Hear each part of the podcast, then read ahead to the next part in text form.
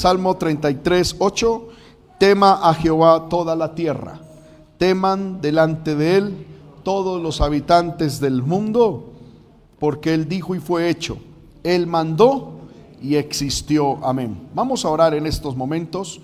Vamos a pedirle al Señor su bendición. Dios y Padre que estás en el cielo, en el poderoso nombre de Jesús, te damos gracias por estos momentos maravillosos que me das de poder, Señor amado, estar en tu casa con mis hermanos para alabar y glorificar tu santo nombre. Gracias, Señor amado, por la libertad que nos has dado para adorarte y para exaltarte.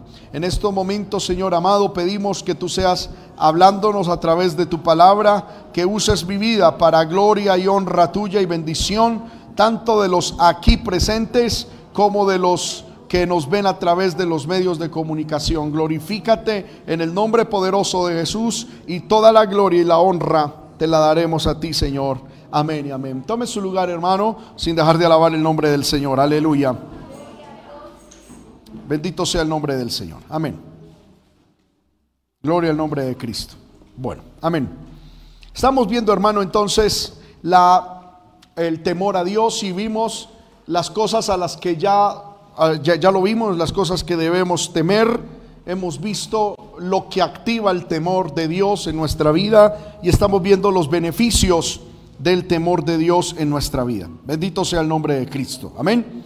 Y hemos visto como beneficios es que el temor a Dios nos ayuda a vivir alejados del pecado y no solamente vivir alejados del pecado, sino a aborrecer el pecado.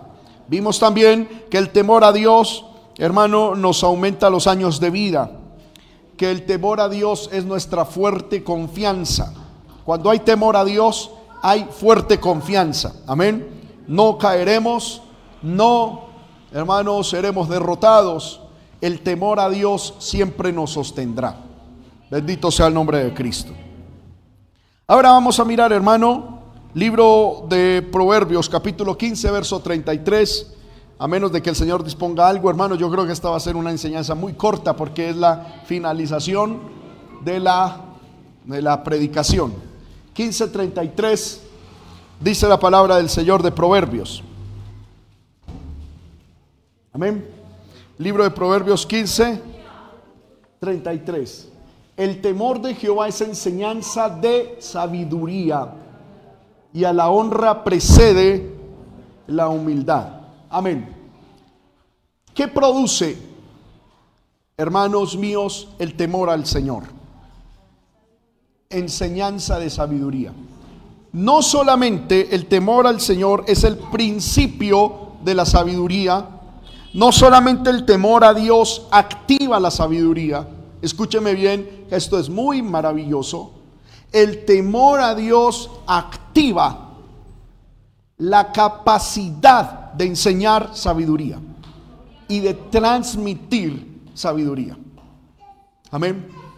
Cuando una persona tiene temor de Dios en su corazón, esa persona tiene la capacidad de enseñar sabiduría a otros. No solamente de tener y de vivir en sabiduría, sino de enseñarla a otras personas. Por eso, hermano, es que hoy en día es muy necesario orar y predicar a favor de tener temor de Dios. Y por eso es que el temor a Dios es una de las virtudes cristianas que Satanás más ataca. Porque cuando una persona pierde el temor a Dios, pierde la, el principio de su sabiduría. Pierde la práctica de su sabiduría. Pierde la autoridad de enseñar sabiduría. Pero cuando un hombre y una mujer conserva el temor de Dios en su corazón, tiene toda la autoridad y tiene la capacidad de enseñar sabiduría.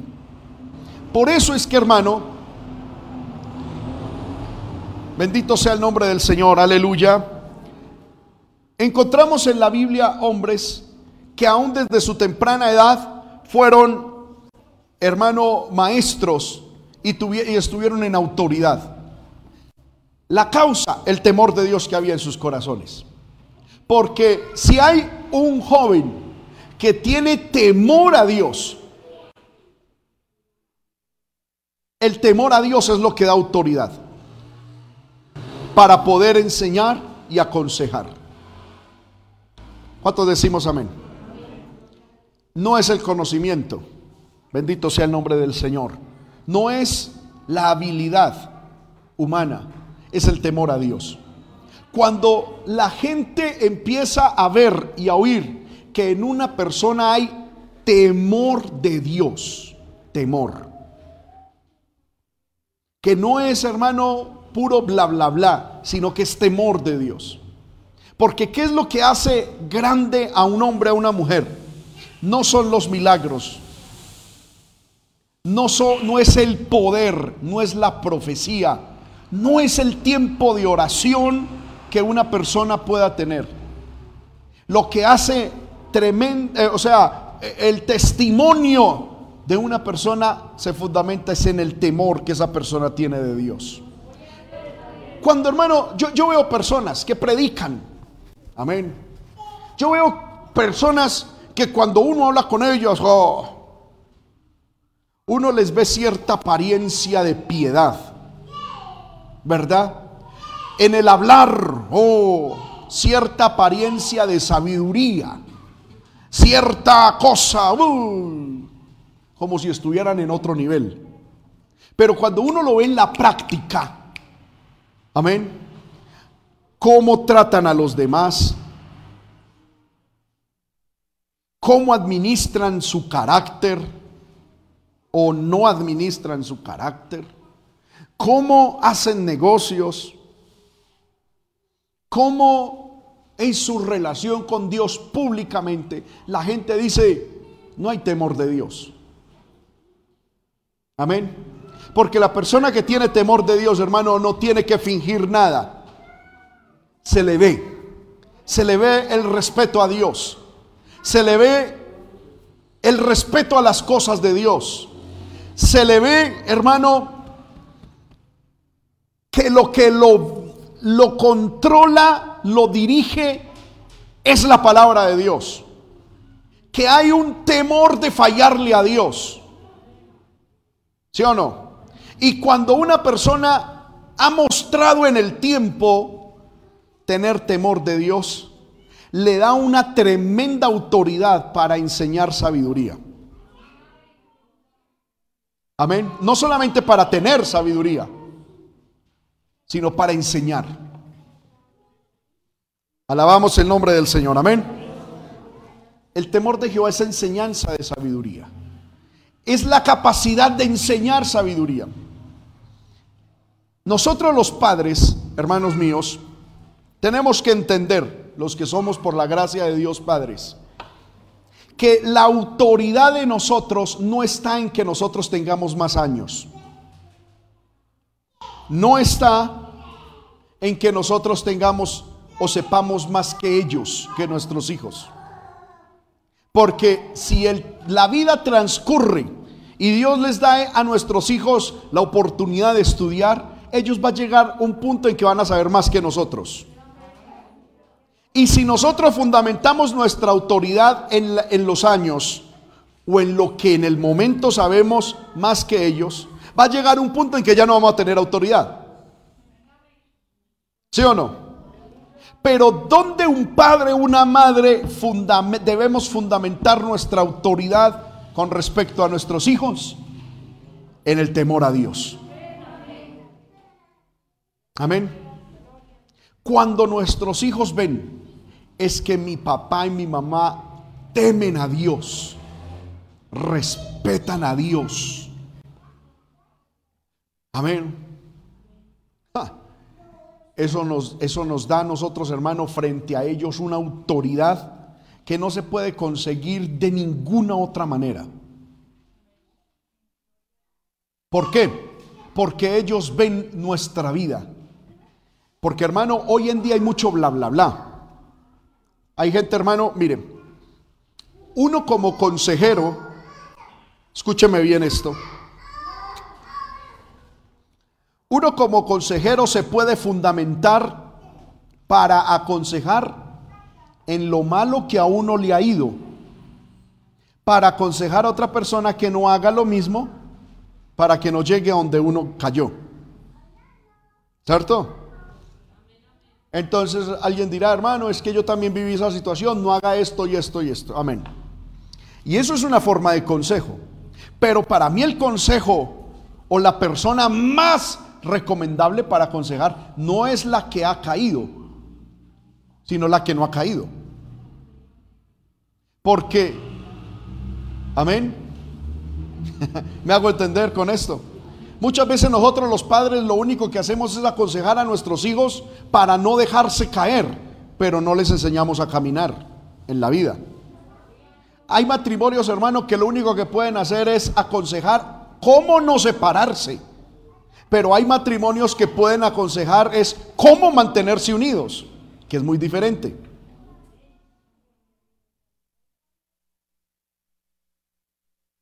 Amén.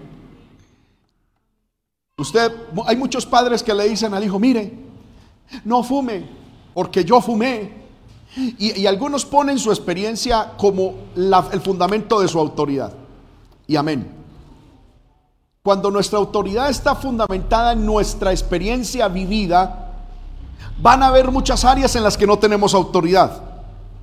Pero cuando nosotros ponemos nuestra autoridad, no en lo vivido, sino en el temor a Dios, vamos a tener autoridad en todas las áreas. Porque nuestros hijos no van a ver el fracaso que tuvimos y del cual nos levantamos, sino el éxito continuo y permanente que hemos tenido en la vida. Amén. ¿Cuántos alabamos el nombre de Cristo? Y es el temor a Dios lo que da ese, esa autoridad para enseñar sabiduría. Por eso, padre de familia, tema mucho a Dios. En el momento se me viene, hermano, una, una, un texto, solo que no sé, hermano, si lo logro encontrar en el libro de Génesis. Es un texto, hermano, que a mí me ha, impactado demasiado.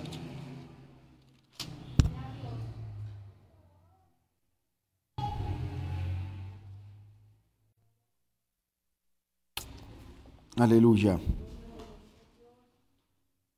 Cuando el Señor dice de Abraham, yo sé que Él ordenará a sus hijos a que me teman y me respeten. Ah.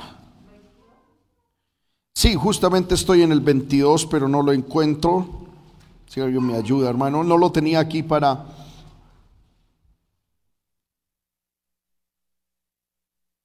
El Señor dice a Abraham, yo sé que Él que Él instruirá a sus hijos después de Él. Amén, ya lo encontré. 18, 19. Dice Génesis 18, 19. Dice, porque yo sé, aquí está hablando Jehová. Dice, yo sé, entre paréntesis podemos decir que él, Abraham, mandará a sus hijos y a su casa después de sí, que guarden el camino de Jehová, haciendo justicia y juicio, para que haga venir Jehová sobre Abraham lo que ha hablado acerca de él. Ese texto, hermano, a mí me, me produce un impacto tremendo. El Señor dice, yo sé que Abraham me tiene tanto temor, tanto respeto, tenemos tan buena comunión que Él será capaz de influenciar en sus hijos y a su casa después de Él, para que su casa guarden mi camino, hagan justicia y juicio. Hermano, y hasta el día de hoy los judíos respetan y honran a su padre Abraham. Estamos hablando de casi cuatro mil años después, esa gente sigue respetando a Abraham. Miren la influencia tan poderosísima, hermano, que tuvo Abraham en sus hijos. ¿Por qué? Porque Abraham temió al Señor. Era un hombre que temía a Dios. Amén, hermanos. También se me viene, recuerdan ustedes los recabitas. Amén.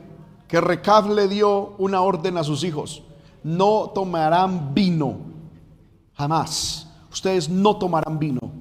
Y no habitarán en casa fabricada. Habitarán en tiendas. Amén. Dice la Biblia que sus hijos obedecieron. Los nietos obedecieron. Los bisnietos obedecieron. Y en el tiempo de Jeremías, hermano, era una, una familia muy grande. Y todos guardaban el mandamiento que su padre Recab, 400 años atrás, les había dado.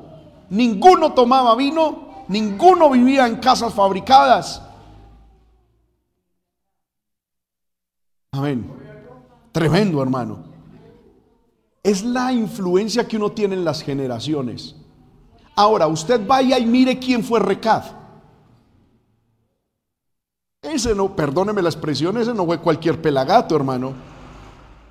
Recab era un hombre que temía a Dios sobremanera y tenía un celo por Dios, una cosa impresionante.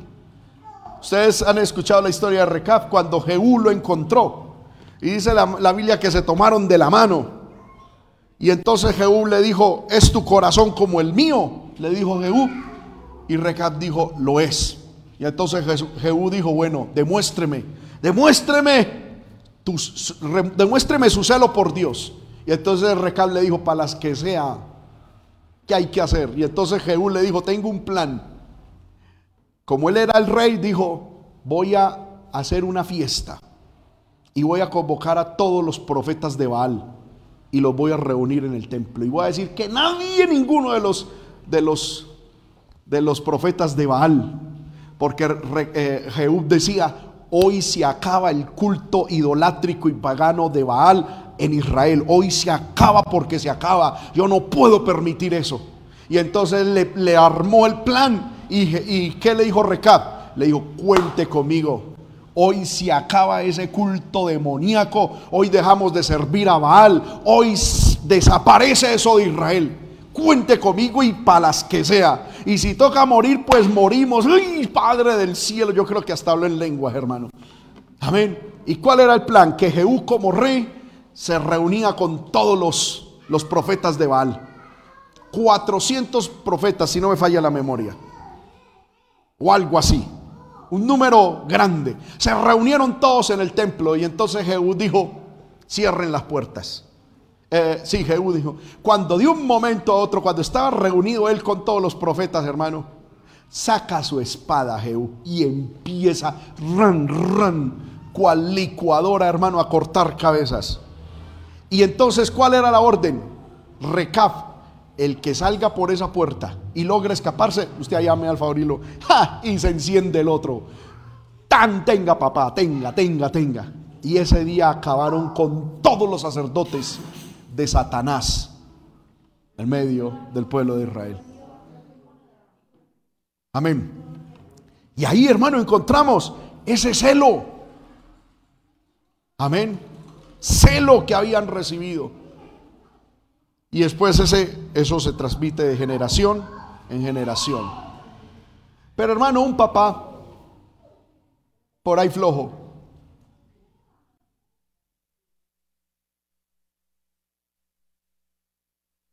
¿Qué generación va a levantar espiritualmente? Otros flojos. Que el Señor nos ayude, hermano. Que el Señor nos ayude. Amén. Cosa, hermano, que yo le pido al Señor todos los santos días es que me, me dé temor de Él. Temor de Él. Amén. Gloria al nombre del Señor. En estos tiempos tan peligrosos se necesitan cristianos con mucho temor de Dios. Porque que ojalá Dios no quiera, ojalá Dios no quiera, hermano Yo me he puesto a pensar mucho en esto. Vienen momentos difíciles para la iglesia. Y yo he venido desde hace varios tiempos diciéndoles eso. Vienen tiempos difíciles para el cristianismo. Donde el mismo gobierno se va a levantar contra la iglesia. Créame que vamos para allá. Ya lo, vemos en países, entre comillas, civilizados. Ustedes vieron el video que yo mandé, hermano. Amén. En un país supuestamente civilizado como es Canadá, donde se respeta los derechos humanos. Y vienen y apresan, hermano, un pastor por el simple hecho de haber seguido haciendo culto en medio de la pandemia y lo arrestan por seis años. Hermano, lo que se viene para la iglesia es difícil. Amén. Yo me he puesto a pensar, hermano, ¿qué vamos a hacer el día en que nos impongan que solamente entra a la iglesia los vacunados? ¿Qué vamos a hacer? Amén. El Papa ya dijo que al Vaticano no entran sino los, los vacunados. Y algunos piensan, ay, no, qué sabiduría. Es que si no, hermano, se viene una persecución fuerte a la iglesia, a los principios de la palabra del Señor. Yo aquí no les he dicho a ustedes que se vacunen o no se vacunen, cada cual mirará. Eso es libre decisión de cada cual. Pero ¿qué vamos a hacer el día en que, hermano, el gobierno nos imponga eso? ¿Seguiremos sirviendo a Cristo o sirviendo al César?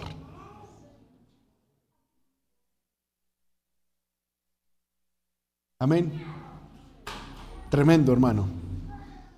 Cuando ya no podamos hacer muchas cosas,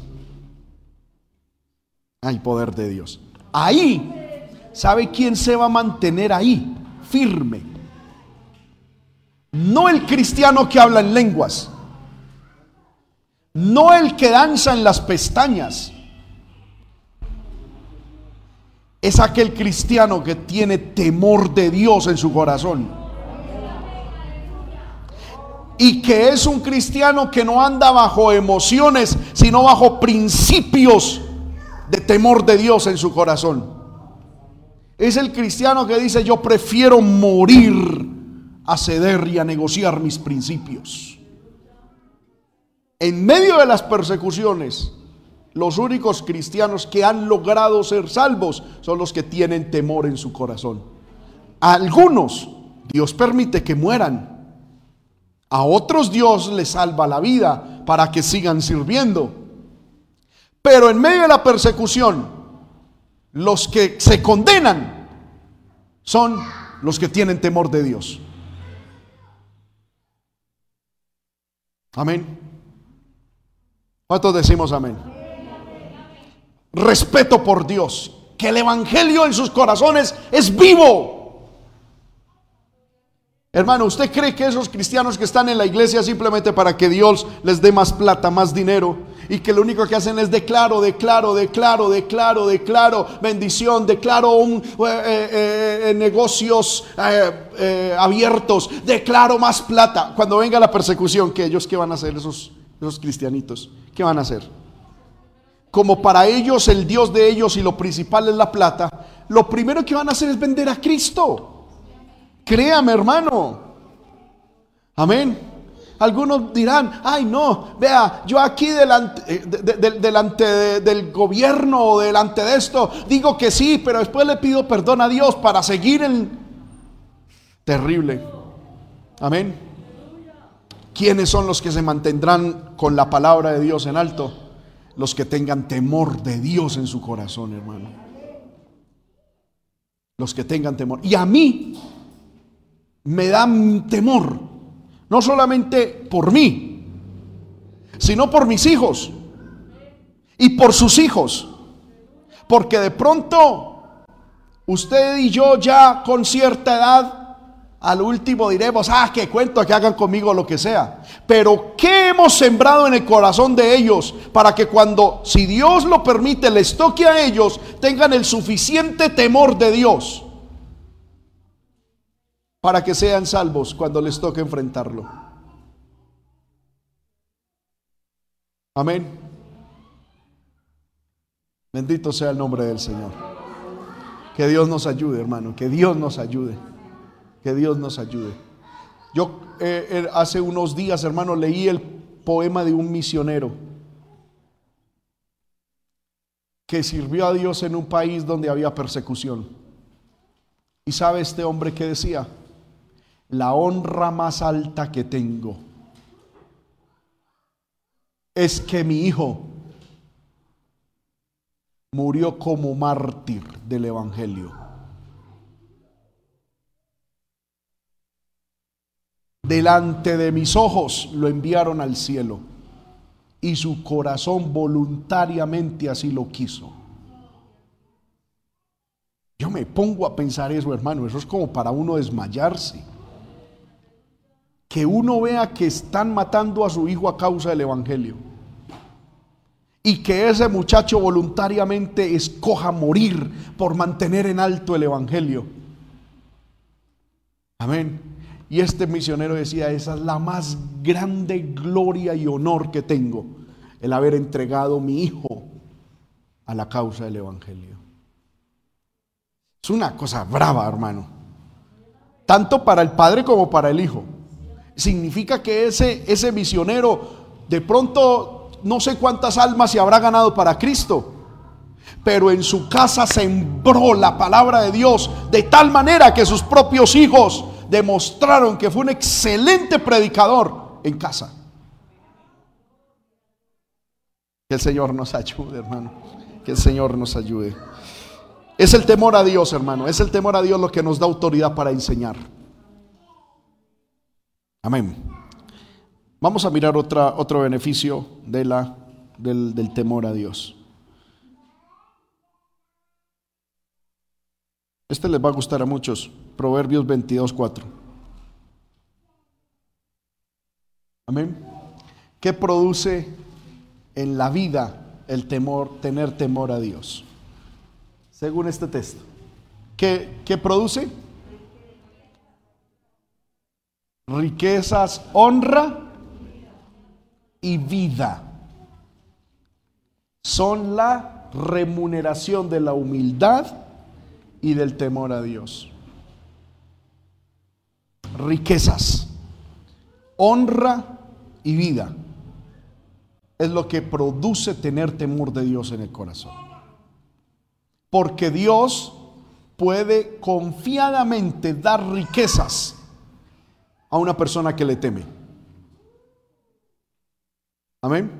¿Por qué? Porque Dios sabe que esa persona, como tiene temor de Él, no se va a perder. No lo va a cambiar por un salario, por dos o tres monedas más. No. Porque hermano, sí que está sucediendo eso. Yo hablo con pastores y se está metiendo ese demonio, hermano, en las iglesias. Yo hablo mucho con pastores y me dicen, hermano, Julanito de tal, se descarrió. Julanita de tal, se apartó. Tal hogar, no volvieron a la iglesia. ¿Qué pasó? No, que después de pandemia, que para recuperar, que esto y que lo otro, que trabajo, que trabajo, que plata, que plata, que plata, que plata, que plata. Y perdieron a... Hermano, y yo digo, ¿dónde está el temor de Dios? Entonces. Amén. Cuando uno tiene temor a Dios, uno prefiere perder lo que sea menos a Dios. ¿Sí o no? Cuando uno tiene temor a Dios, hermano, que se pierda lo que sea, pero perder al Señor jamás. Uno no se da ni siquiera licencias de decir, no va a ser un mes, dos meses, y después vuelvo. Uno no sabe qué pasa en esa licencia, hermano. Estamos a puertas de la salvación, del arrebatamiento de la iglesia. Uno no sabe en unas vacaciones. Como yo de pronto algún día les conté, hermano, esas licencias, esos pequeños descuidos espirituales traen, hermano, funestas consecuencias a la vida del cristiano. Yo no sé si les he contado la historia de un hijo de un pastor que fue criado, hermano, toda la vida en el Evangelio, bajo los principios de Dios. Y cuando cumplió 18 años, él dijo, cuando tenga 18 años me voy a dar un día de descarrío. Un día de descarrío. Y él planeó, cuando cumpla 18, al otro día que ya soy libre y mis papás no me pueden controlar, a las 12 voy a hacer esto, esto, esto, esto, esto, voy a hacer esto, quiero probar esto, voy a hacer lo otro, ta, ta, ta, ta. ¿Y cuál era la, la, la intención de él? Hermano, tomar, fumar, bailar, entrar en discotecas, estar con una mujer en fornicación. Y él dijo, y al otro día me convierto. Simplemente quiero tener la experiencia de lo que es pecar. ¿Qué es, qué es lo que tanto dice? Hermano, dicho y hecho. Empezó con su plan. Fue a la discoteca, toda esta cuestión se consiguió una prostituta y estuvo con ella. Cuando al otro día, hermano, despierta, se puso a pensar y dijo, oiga, qué bobada, mi papá tenía razón. Esto, vea, yo me siento mal, él se sentía mal, qué tristeza. Uy, no, no, no, yo voy a, voy a ir al Señor a pedirle perdón a Dios por esto. No, no, no, no, qué grosería yo aquí en este prostíbulo. Y él como que reaccionó. Cuando entró al baño a asearse, hermano, en, en, letras escritas con, con labial, había un letrero que decía, bienvenido al mundo del SIDA. Ahí le quedó sus 24 horas de libertinaje. Y murió. Amén. Ahí le quedó. Con el diablo no se juega, con Dios tampoco. No se permita, hermanos míos, vea lo que voy a decir, que en estos días yo oí este consejo. No se permita un solo día de licencia espiritual. Menos, escúcheme bien, menos los que fueron arrancados del mismo infierno.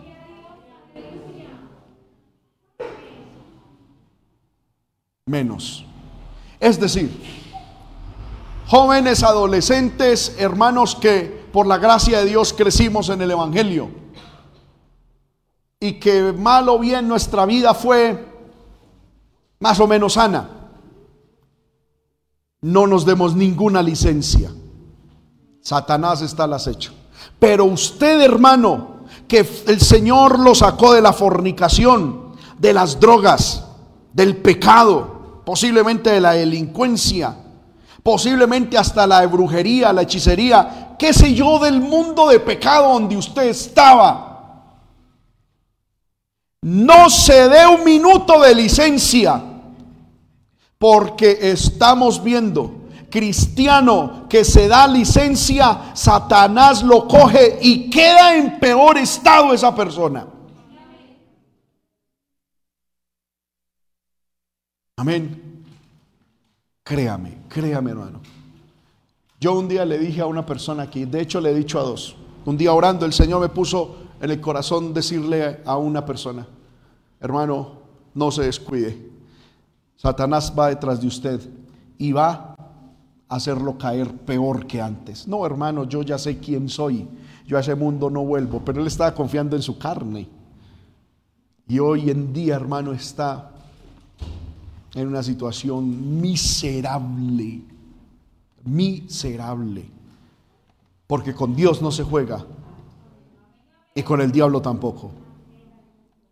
Hay cristianos, hermano, personas que vienen a la iglesia y posiblemente, hermano, han venido dos, tres, cuatro, cinco veces y se reconcilian con el Señor, Señor, ahora sí. Amén. Por cualquier bobada se apartan. Ay, es que me salió un trabajo. Pum, se apartan. Al ratico vuelven. Ay, Señor, perdóname. Se apartan. Ay, es que el pastor no me saludó. Ay, es que tal cosita. Y se apartan. Dios en su misericordia les concede una nueva oportunidad. Al tiempito vuelven. Ay, Señor, perdóname. Pero por cualquier cosa se van. Usted está jugando con su salvación. Amén. Un día estábamos en una confraternidad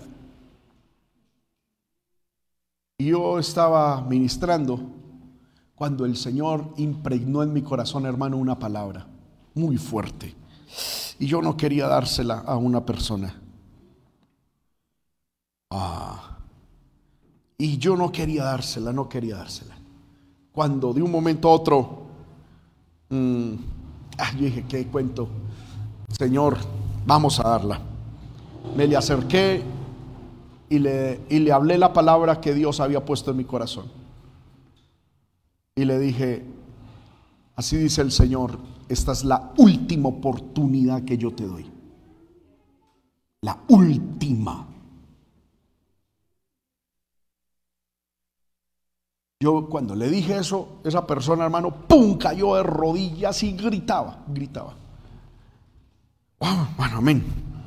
Después del culto se me acerca y me dice, hermano, en ese culto, esa misma palabra yo la recibí de dos personas, pero yo no creía. Y él mismo me dijo, en medio del culto le dijo, Señor, hermano, es que hay gente que es atrevida. Le digo, Señor, si esto es de verdad, que el pastor Juan David se baje de ahí de dirigir y venga y me diga esta palabra. Y Dios en su misericordia, hermano, lo hizo. Y gracias a Dios. Pero no podemos todos jugar de esa manera. Porque Dios no cae en las manipulaciones de nosotros. Amén. En ese caso, Dios que tuvo misericordia. Amén. Hermano, Dios tuvo misericordia, pero eso, eso no es para todo mundo. Y hay gente que está jugando con el, con el, con la salvación. Hay gente que está jugando, hermano, con el llamamiento. Hay gente que está jugando con esto que es la vida eterna. Y algunos ya están en la última oportunidad de Dios. Es esta oportunidad o se convierten y se consagran o son desechados por el Señor. Porque hermano, muchos han hecho hasta pactos con Dios. Ay Señor, yo no sé hermano, yo porque estoy predicando esto, esto, esto está en el bosquejo. Amén. Pero hermano, yo siento en mi corazón ese fuego para decir esto. Gente hermano que ha venido al Señor una vez. Ay Señor, perdona mis pecados. Y Dios es tan bueno que perdona sus pecados. Señor, sáname. Y el Señor lo sana. Si tú me sanas, Señor, te serviré. Y Dios lo sana. Y se van. Al ratico vienen, a los días, a los meses o al año. Señor, aquí estoy, perdóname esta vez sí. Si me dieras un trabajito, Señor. Dios les da el trabajo, se largan. Al tiempito, ay Señor, Señor, otra. Dios es tan bueno que los vuelve a recibir. Y han hecho muchos compromisos con Dios. Señor, ahora sí, en el 2021 sí. Este año me bautizo, este año me organizo, este año me consagro, este año, ay Señor. Este año sí, Señor, hasta que el pastor me mira mal, hasta que me dé frío, y vuelven otra vez. Y el Señor a muchos ya les está diciendo, es la última. Es la última.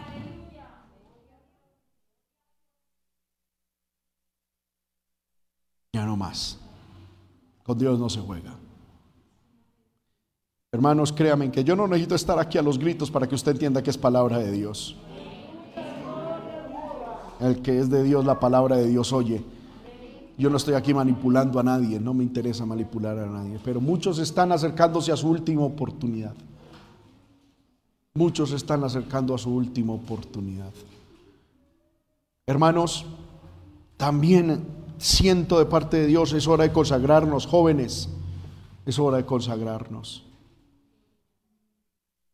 Porque el diablo está detrás de ustedes. En esta semana yo tuve la experiencia Tuve sé que es Dios, hermano, que permite eso. Aleluya. Yo sé que eso es Dios el que permite eso. Iba pasando alguien de la iglesia.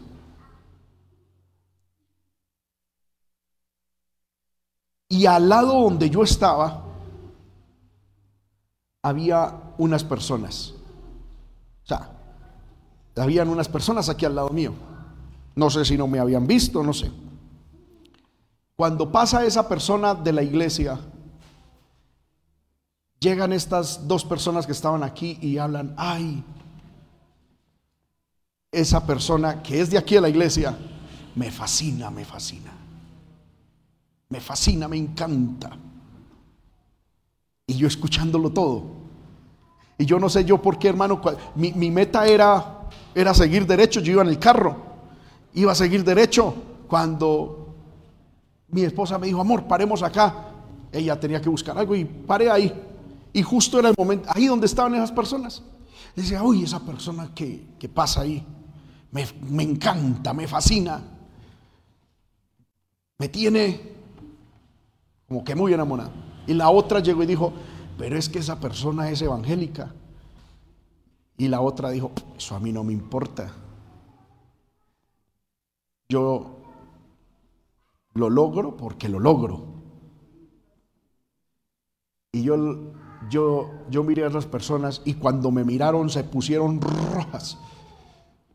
Y le dije, poder la sangre de Cristo. Y se fueron riendo, hermano, como, como hienas de ahí para abajo. Y yo ahí entendí, Satanás está detrás de la iglesia, detrás de los jóvenes y las jóvenes de la iglesia. ¿Quién sabe cuántos hermanos, o sea, cuántos de ustedes o de nosotros estaremos en la mente y el corazón de un impío, hijos de Satanás? con planes para hacernos caer. Y alguien dirá, Ay, es que nadie se aguanta esta belleza. Belleza, ¿cuál belleza? Ni que nada. No es su porte. Escúcheme bien. Es detrás de lo que Dios ha puesto en ti y quiere contigo. Cuando Satanás te tumbe, te volverá un trapo de cocina viejo se burlará en tu cara y ya no más. Ya. Vida, propósitos, sueños, todo frustrado por darnos las de galancitos, de modelitos, de youtubers. Hermanos, tomemos el Evangelio en serio. Jóvenes, tomen el Evangelio en serio. Yo he visto, hermano, últimamente jóvenes que tenían proyecciones ministeriales en el Señor. Personas, hermano, que Dios tenía grandes cosas con ellos. Pero se descuidaron. Creyeron que ellos tenían un carácter firme, que ah, yo ya sé cómo sostenerme. Y cayeron. Y hoy en día, hermano, cuando me los encuentro, algunos ni son capaces de levantar la cabeza. Ahí, pastor, Dios le bendiga. A mí me da un dolor, hermano. Primero por ellos y segundo por lo que Dios no pudo hacer en, ellos. ¿Cómo se estará, hermano, de Satanás allá en el infierno diciendo, lo logré? Amén. Consagrémonos al Señor. No permitamos, hermano, que Dios tenga que volver a procesarnos. Yo no entiendo cómo muchos cristianos, con esto voy terminando, aleluya y me salía el tema y, pero qué, amén. Yo no entiendo cómo cristianos que han sido formados, procesados por Dios, que han visto la mano pesada de Dios en sus vidas. vuelven a caer en lo mismo de antes. Amén. Como atrayendo de nuevo la mano de Dios. Como queriendo decir, Señor, ese proceso, esa experiencia, eso que me diste en el pasado no sirvió de nada. Como retando al Señor. No caigamos en eso. Consagrémonos, hermanos. Consagrémonos. No perdamos lo que Dios nos ha dado. No perdamos. No perdamos como Esaú la bendición que Dios nos ha dado. Que después lloraremos, hermano, amargamente. ¿Y ya para qué? Amén. Bendito sea el nombre del Señor. Consagrémonos. No juguemos a ser cristianos. Seámoslo de verdad. Que haya mucho temor de Dios en nuestro corazón. Pedro, cuando, cuando cayó, lloraba amargamente. Saúl recuperó algo de la medio bendición porque lloró amargamente. David después de caer no volvió a ser el mismo. ¿Qué decir de Salomón, hermano, que cayó? ¿Qué decir, hermano, de Saúl? El rey Saúl, que quedó divinamente endemoniado. Amén. ¿Qué decir de Sansón que jugó con el pecado? Se creía fuerte. Esta vez saldré como las otras. Esta vez me levantaré y derrotaré a mis enemigos. Es que yo ya tengo experiencia, hermano. Algunos dicen, bueno, es que yo ya tengo experiencia. ¿Cómo tratar con el pecado? ¿Es que acaso soy un aparecido? Esto no es en las fuerzas, hermano. Iglesia, si no se le mete a la vida cristiana oración y ayuno, seremos derrotados. Hice énfasis en el ayuno, porque parece que a la iglesia se le olvidó lo que es el ayuno. Oración y ayuno, hermanos nuevos que se van a hacer bautizar. Yo ya les he dicho varias veces, aprendan a ayunar aprendan a ayunar. Es en el ayuno donde uno tiene victorias tremendas. Es en el ayuno cuando hay verdadera conversión. Es en el ayuno donde el alma deja de tener orgullo. Es el ayuno, hermano, el que doblega y humilla el alma. Aprendan a ayunar. Aleluya.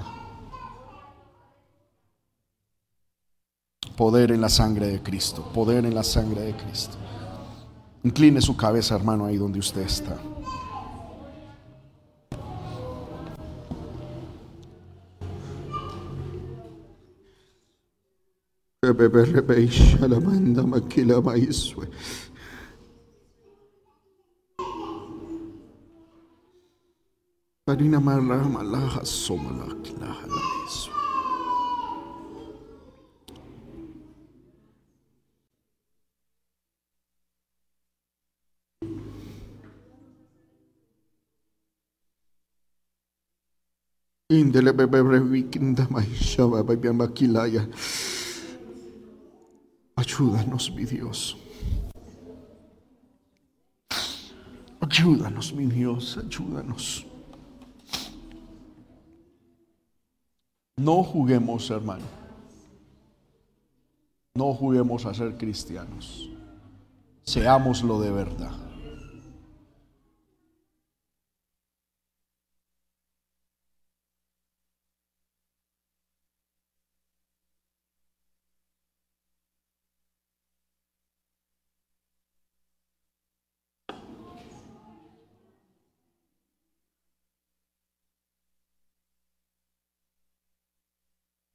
Yo siento, hermano, en mi corazón decir esto. Hay muchos, muchos en esta iglesia que están en la cuerda floja. sean sostenidos por la oración de alguien.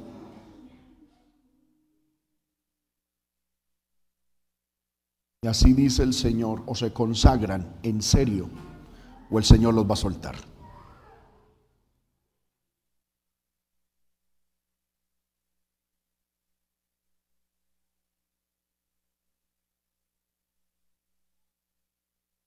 Dios no va a sostener vagos en su obra. Dios no va a seguir sosteniendo espiritualmente a vagos que lo único que quieren comer es de apariencia.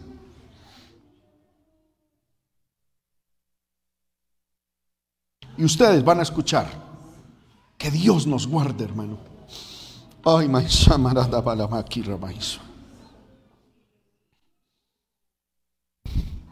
Ustedes van a escuchar de cosas que Dios va a hacer. Ustedes lo van a escuchar. De gente que Dios ya va a prescindir de ellos. Porque Dios no va a sostener a vagos.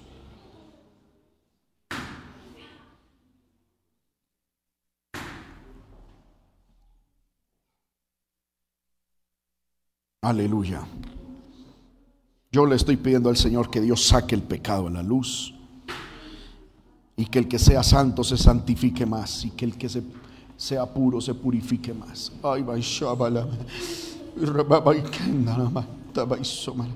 Tengamos temor, respeto a Dios, hermano. Tengamos temor y respeto al Señor.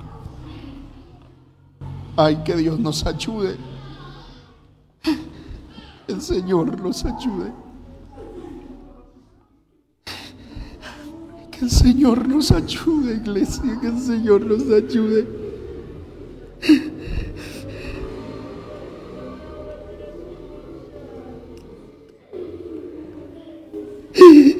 Señor nos ayude, que el Señor nos ayude.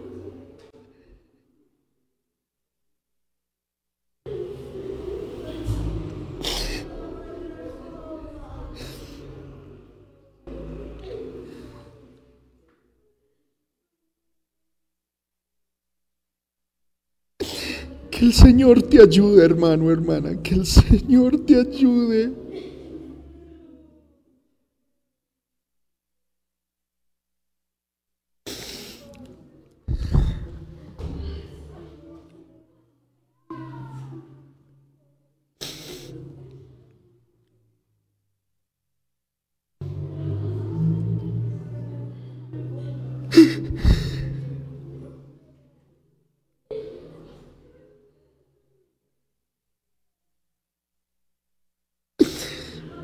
El Señor permitió, hermano, esta pandemia y que se cerraran los templos.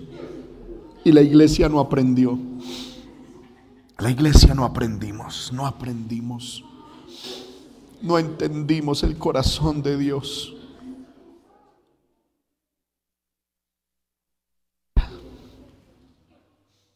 Dios no va a sostener vagos espirituales oportunidad se dio, proceso se ha dado, experiencias del Señor ha entregado. Ya, es hora de buscar a Dios, iglesia, y tomarlo en serio. Escucharemos de escándalos, prepárense, que el Señor nos ayude. Me da hasta miedo decir esto, hermano. Escucharemos cosas terribles.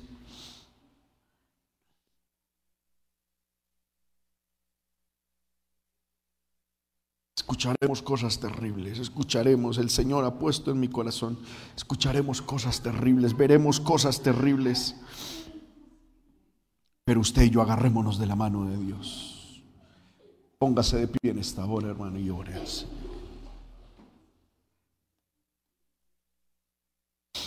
Aleluya.